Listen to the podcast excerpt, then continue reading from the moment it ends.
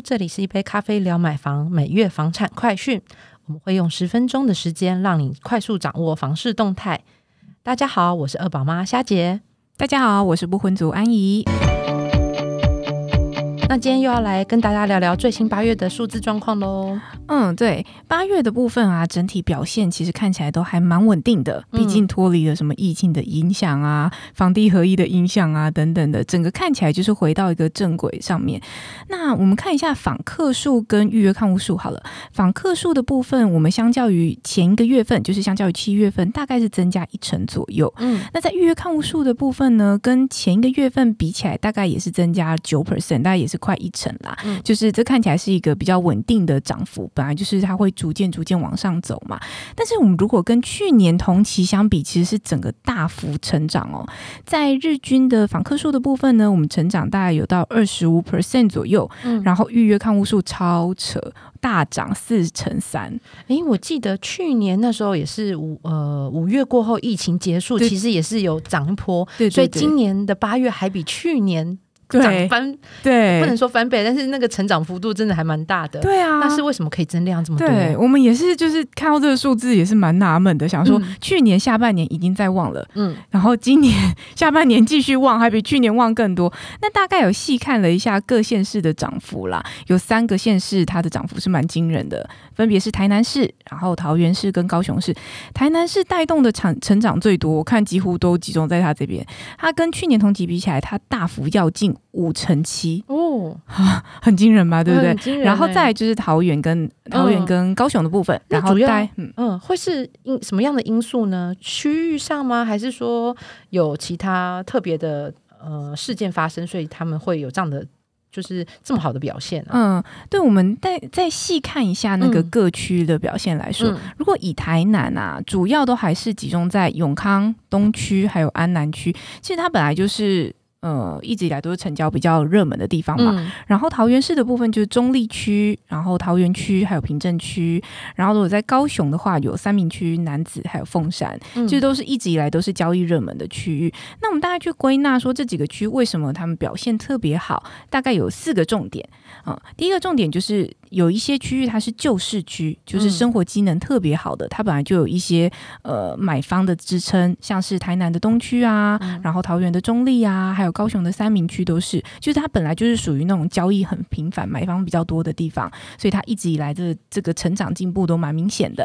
然后再就是蛋黄区，有一些蛋黄区像是台南的东区，然后还有桃园市的市中心桃园区，其实它只要在蛋黄区有蛋黄区有一些价格合理，然后买方可以负担的价格，那基本上买方就会出手。所以这些蛋黄区他们其实也蛮受青睐的。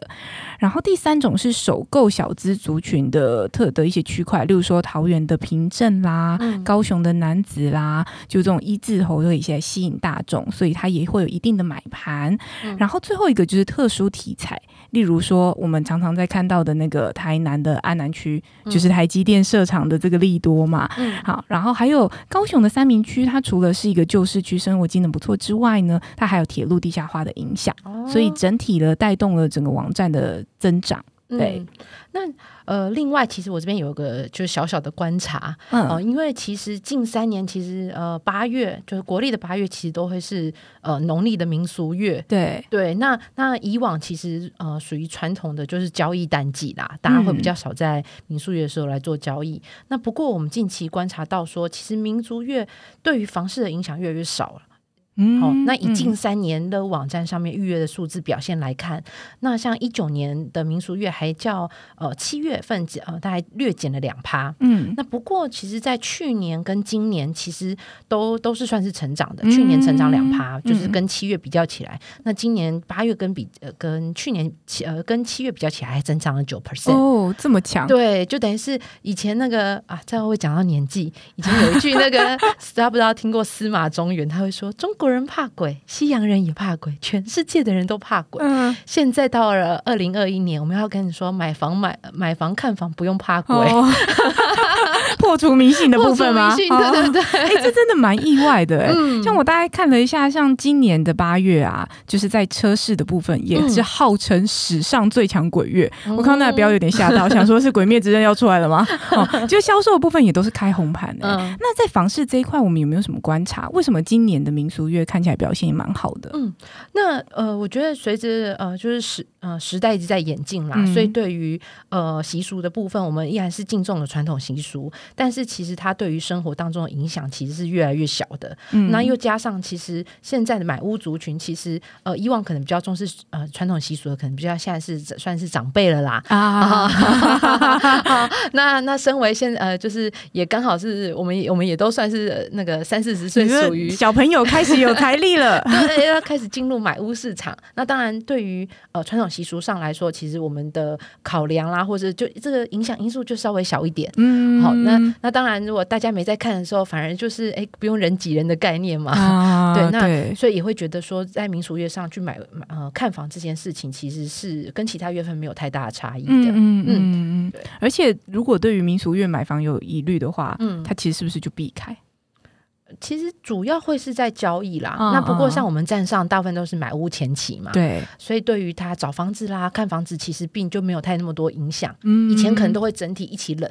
想说等过了之后再来找，那现在因为觉得哎，反正我前期在做功课，而且其实找房子可能就会需要花上呃呃三三个月，这其实算算短嘛，有人三三个月到半年这比较长的时间点，好，所以其实越来越呃，因为时间拉长了，所以其实呃民俗月的影响其实会越来越淡。嗯，对，所以其实你就先来看嘛，先出来看，你不是现在就要买啊，但你总要先出来看，对不对？对。啊，而且我们不是有看到八月的那个蚂蚁转动数。嗯，其实还是有萎缩的啦，是对，但是在我们这个先期指标，就是先看屋、先找屋这一块，其实影响上面是不是很大？所以就可以预期九月份的交易量，我们期待一下，对对对对对。好，那以上就是本月份的房产快讯，那我们后续会持续观察，与大家分享，下次再聊喽，拜拜。